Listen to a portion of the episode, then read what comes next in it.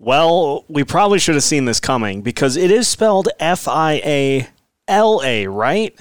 Kevin Fiala has been traded. We talk about what we got in return for Fiala to the Los Angeles Kings. We'll talk about Brock Faber. We talk about everything trade related on today's episode of Locked on Wild. You're Locked on Wild. Your daily podcast on the Minnesota Wild. Part of the Locked On Podcast Network. Your team every day.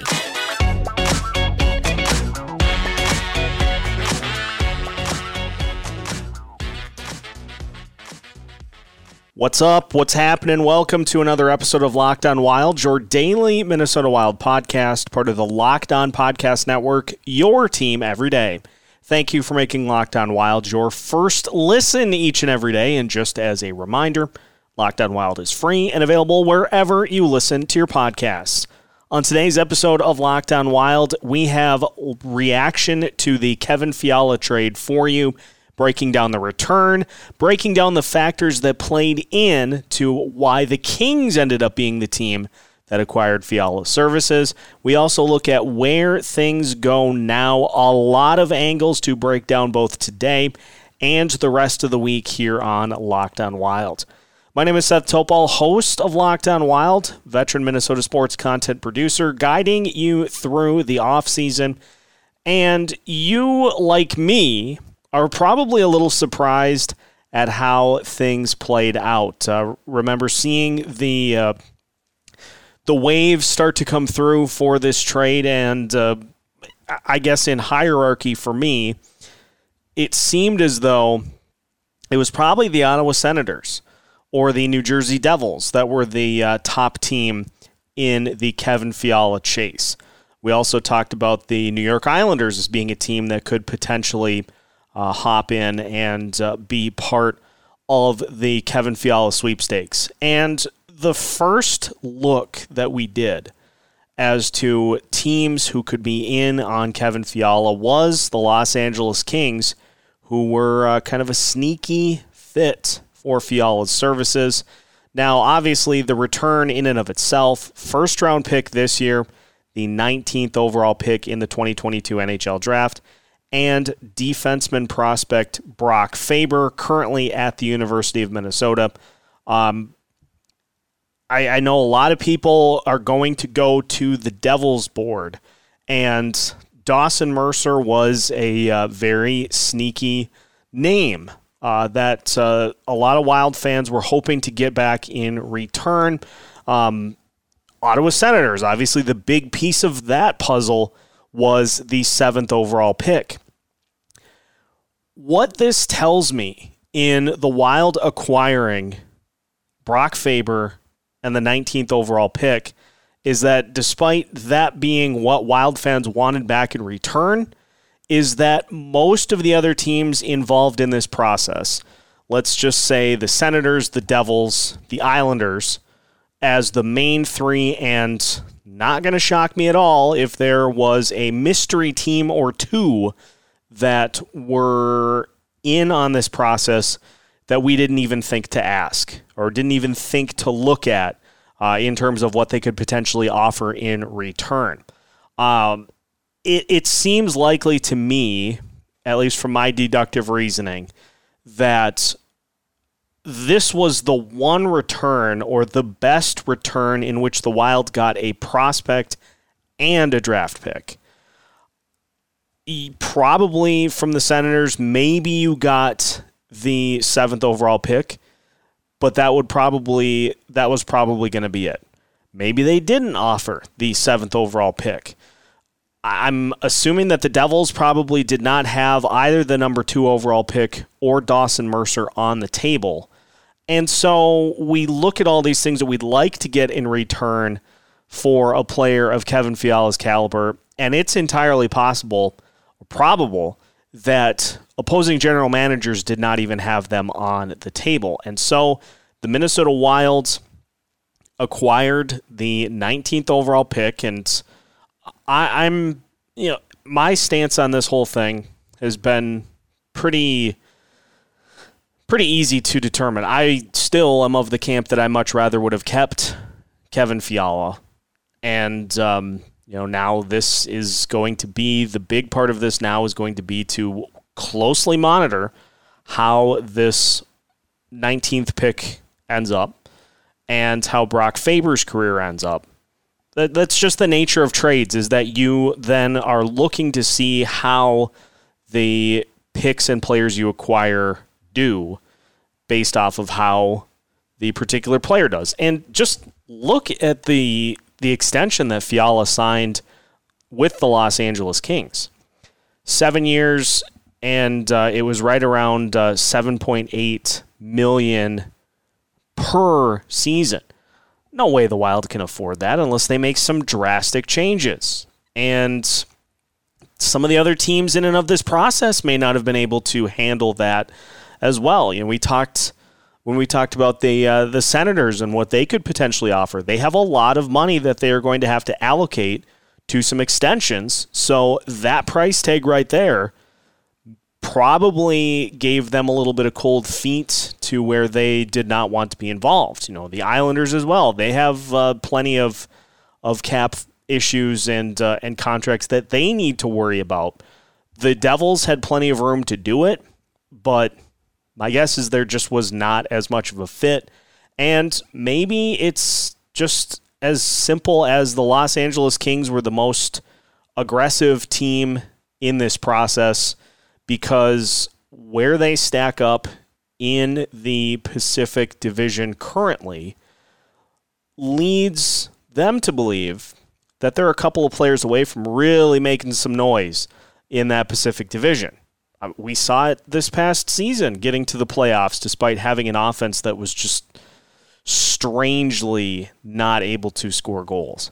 So obviously they needed some goal scoring. And uh, so the fit makes sense for the Los Angeles Kings and for the Minnesota Wild.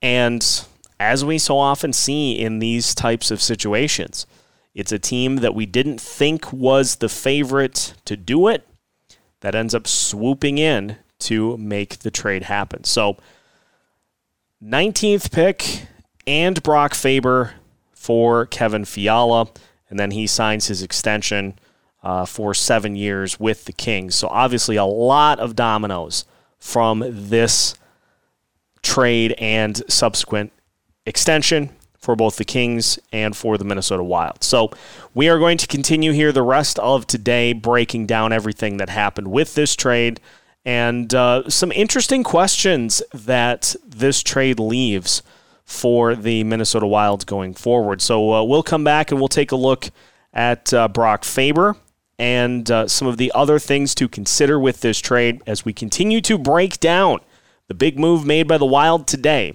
that's coming up here on Locked On Wild. BetOnline.net is your number one source for all of your betting needs and sports info. You can find all the latest sports developments, league reviews, and news, including Major League Baseball season and more. BetOnline.net is your continued source for all of your sports wagering information, including live betting, esports, and scores. And betonline.net remains the best spot for all of your sports scores, podcasts, and news this season. BetOnline.net is the fastest and easiest way to check in on all of your favorite sports and events, including MMA, boxing, and golf. So head over to their website today or use your mobile device to learn more about the trends and the action.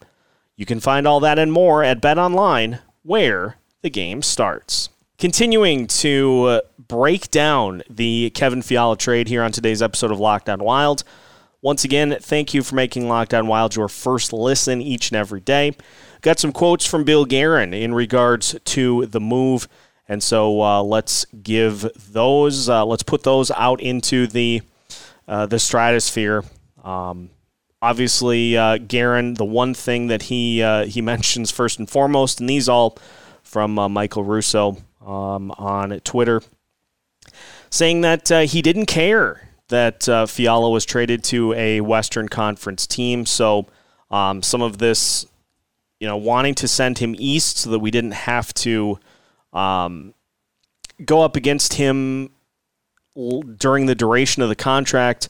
Uh, that was something that uh, that uh, Guerin frankly did not care about. Um, says the Kings did no tire kicking, showed they were interested right away, and they want and the Wild wanted Faber in return. Uh, says that both the Wild and Fiala knew there was no way to re-sign him. Said uh, as well in subsequent um, subsequent quotes that uh, in order for Fiala to re-sign, it was going to all have to be you know a trickle down effect. The Wild would have had to trade two or three players this offseason to re-sign him. And in order to keep him on the roster, they would have had to make subsequent moves to that. So, um, if we want to thank anybody for this situation playing out the way that it did, Zach Parise and Ryan Suter are the ones to thank for that. So, uh, more from Guerin. Uh, he said that he felt it was a fair deal with the Kings and he didn't want to BS anybody and wait until the draft and leverage teams against each other. Felt that this deal from the Kings was the right deal to take. So that also speaks to what we said earlier. Los Angeles was the team that was the most aggressive in wanting to get this done.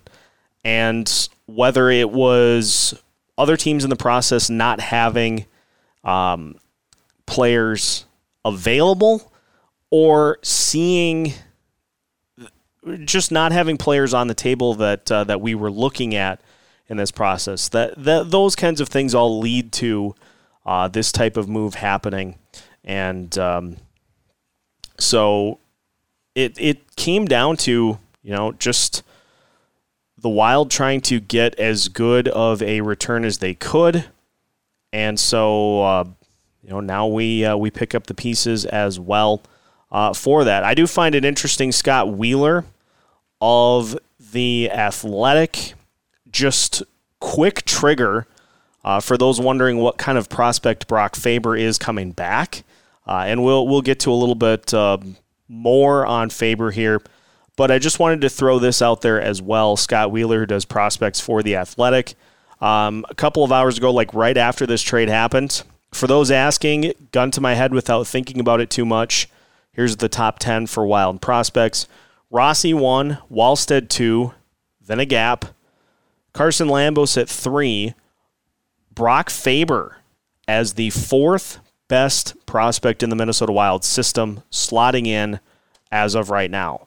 Just ahead of Calen Addison at five, then Marat Khusnutdinov at six, Jack Peart at seven, Ryan O'Rourke at eight, Adam Beckman at nine, and Daemon Hunt at 10. So, um, and there are a lot of different wrinkles to go through in regards to Calen Addison for this whole thing playing out. So, a couple of other things that I find interesting, and um, we'll get more of a beat on Brock Faber here going forward, but just in in some of the initial reaction that uh, that I've had a chance to see throughout Twitter and elsewhere, Faber at this point is a a really polished defensive defenseman with some offensive upside and he's a right handed shot.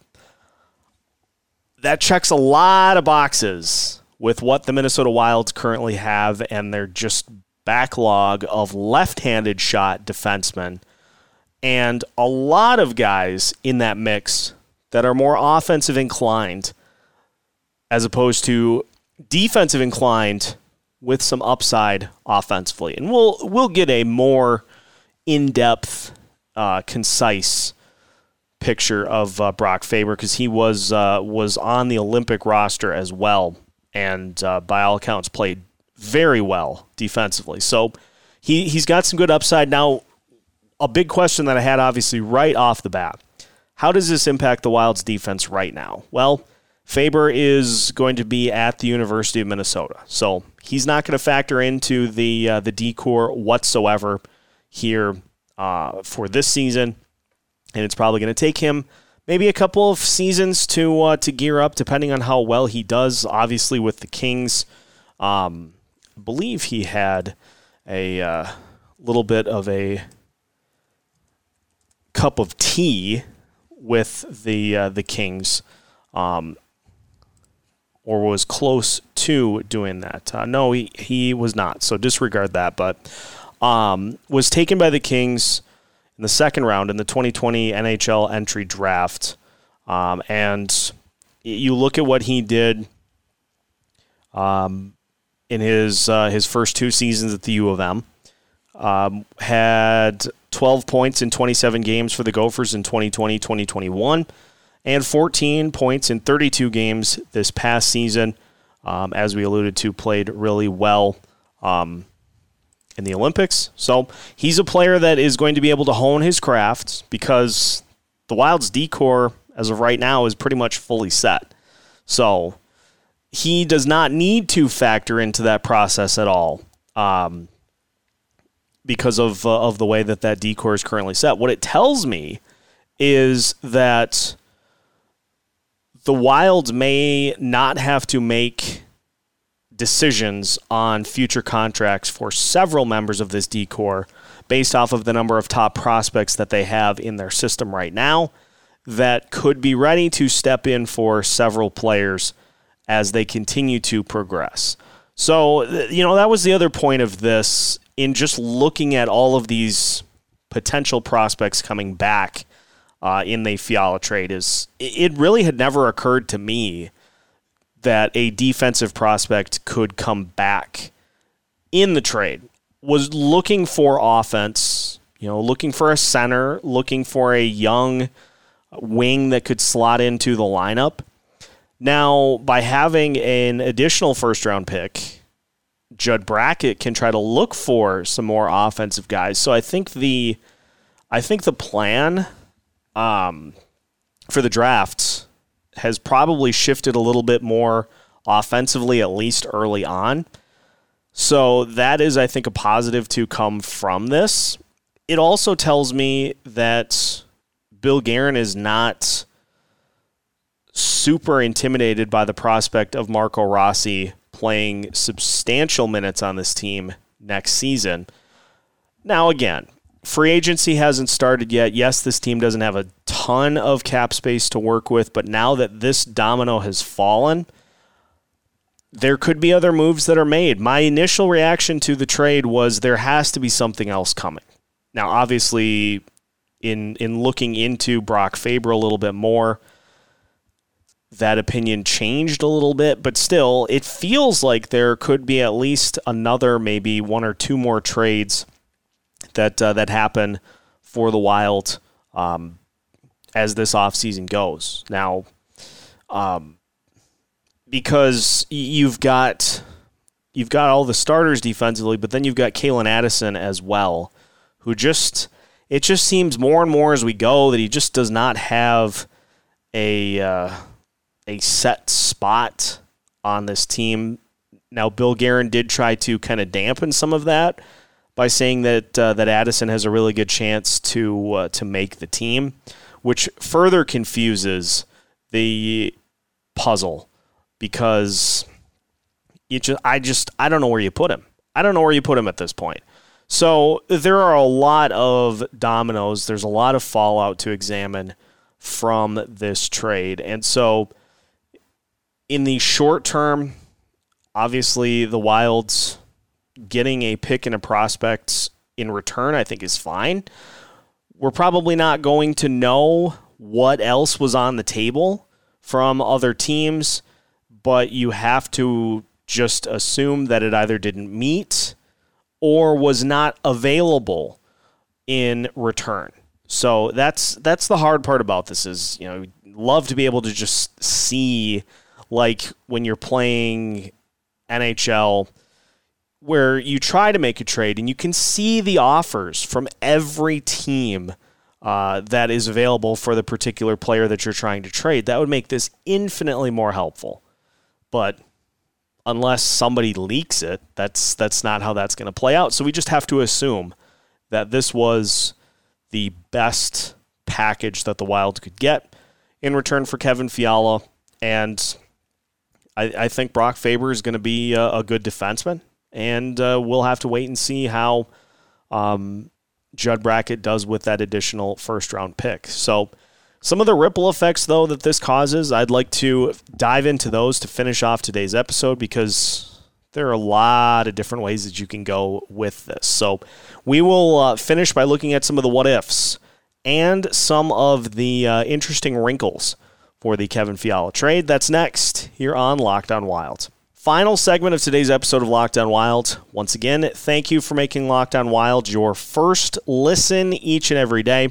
Continuing to examine the Kevin Fiala trade, which uh, big props to Bill Guerin for doing that before the 4th of July holiday weekend. Um, got it done. And I, you know, I I like the fact that he recognized that if this is the best package that was going to be available, that he didn't sit on it and wait for it to potentially not be available or to hope that somebody was able to outdo it. That doesn't always happen. So he got the one that he wanted and uh, and pounced on it, and now it's finished. Uh, and Kevin Fiala is on his way to the Los Angeles Kings. That part's going to be tough. Fiala was arguably my favorite player on this team, and I just I think it's going to be difficult to replace that level of production that he was able to give uh, to this team over the last few seasons, especially this last year um, becoming one of the record breakers uh, for this team. Now, Bill Guerin obviously is looking at this as a situation where the hope is that you can take Matt Boldy, slot him into a similar level of Fiala production, uh, and then have Rossi fill what Boldy was able to do this past season. And that's not out of the realm of possibility if you look at the elements for this team and what they're going to need to do in order to be as competitive um, next season, it's going to be difficult to do that. It's not out of the question, but I think, and we we looked at what is it's going to take in terms of goals lost for this team to uh, to be able to have a similar type season next year. I don't know that that is a possibility, but we can bank hopefully on with there being some scoring that is lost.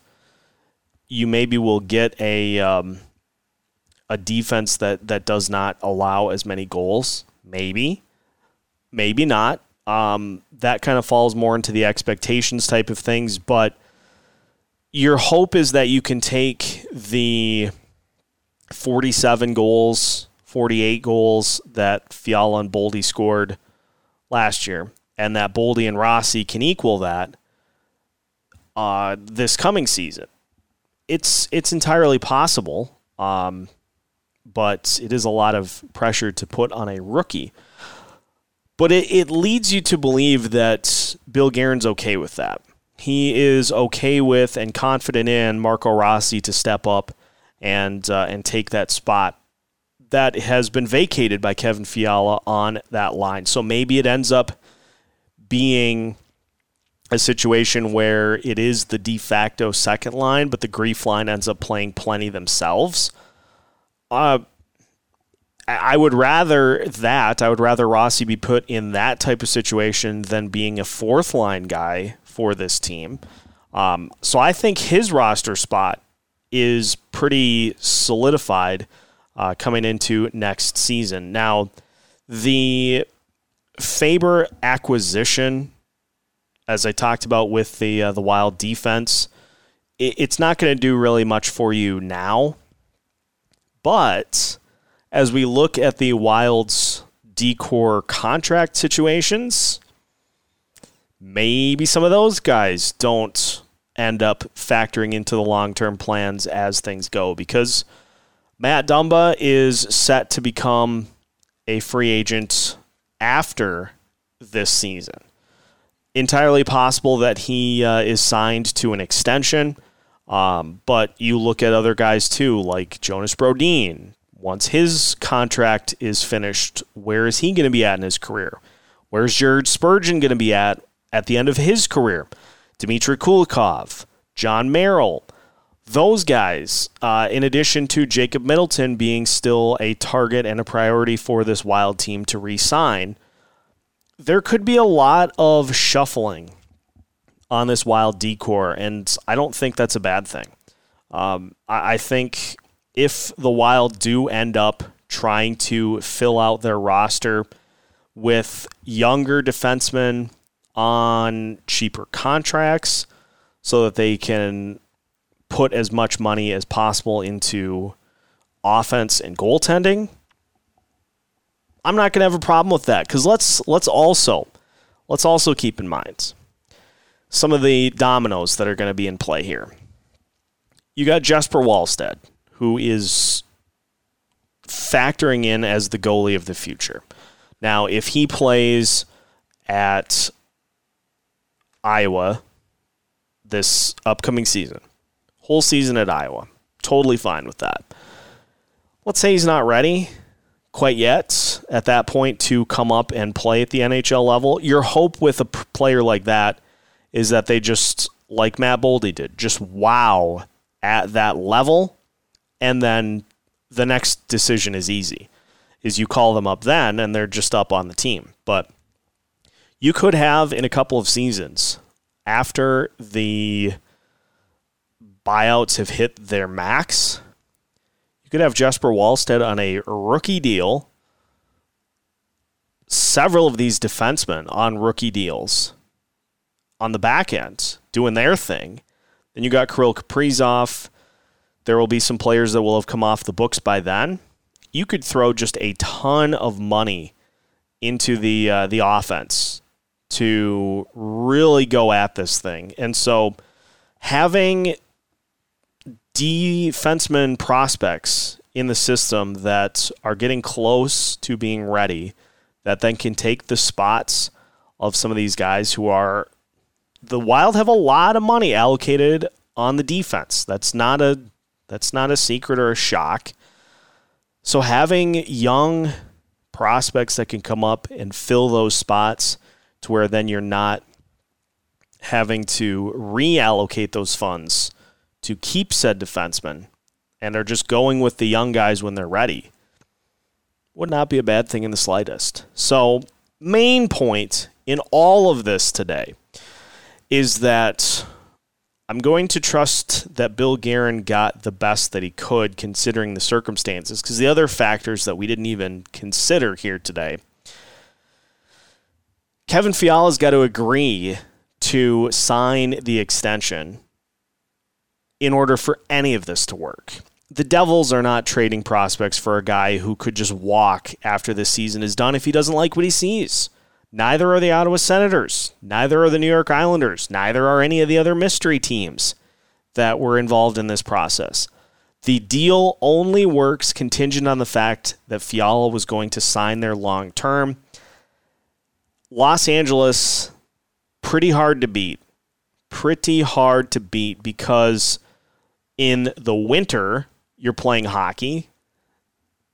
The rest of the time, you're just able to enjoy out at the beach or out and wherever. Um, it just, I, I think that was a huge factor in this process too, is that this was the spot that Fiala wanted to go. So we got a prospect and a pick. We've given additional assets to Judd Brackett to use in the draft. We've got Brock Faber, who can, when he's ready, be a piece of this Wild's D corps. Bill Guerin did what he wanted to do with this trade, and whether it was right, whether it was wrong, good or bad, doesn't really matter because this is Bill Guerin's team, and uh, I think he played this about as well as he could have considering the circumstances. So that's going to wrap it up for today's episode of Locked On Wild. Now that your first listen of the day is done, make sure you head over to the Locked On NHL podcast to get further reaction on this and other big moves leading up to the NHL draft coming up next week. Locked On NHL is free and available wherever you listen to your podcasts, just like Locked On Wild. Follow us wherever you listen. We will keep you up to date on all things Minnesota Wild, what the Wild will do with that additional first round pick, and so much more with new episodes every Monday through Friday as part of the Locked On Podcast Network.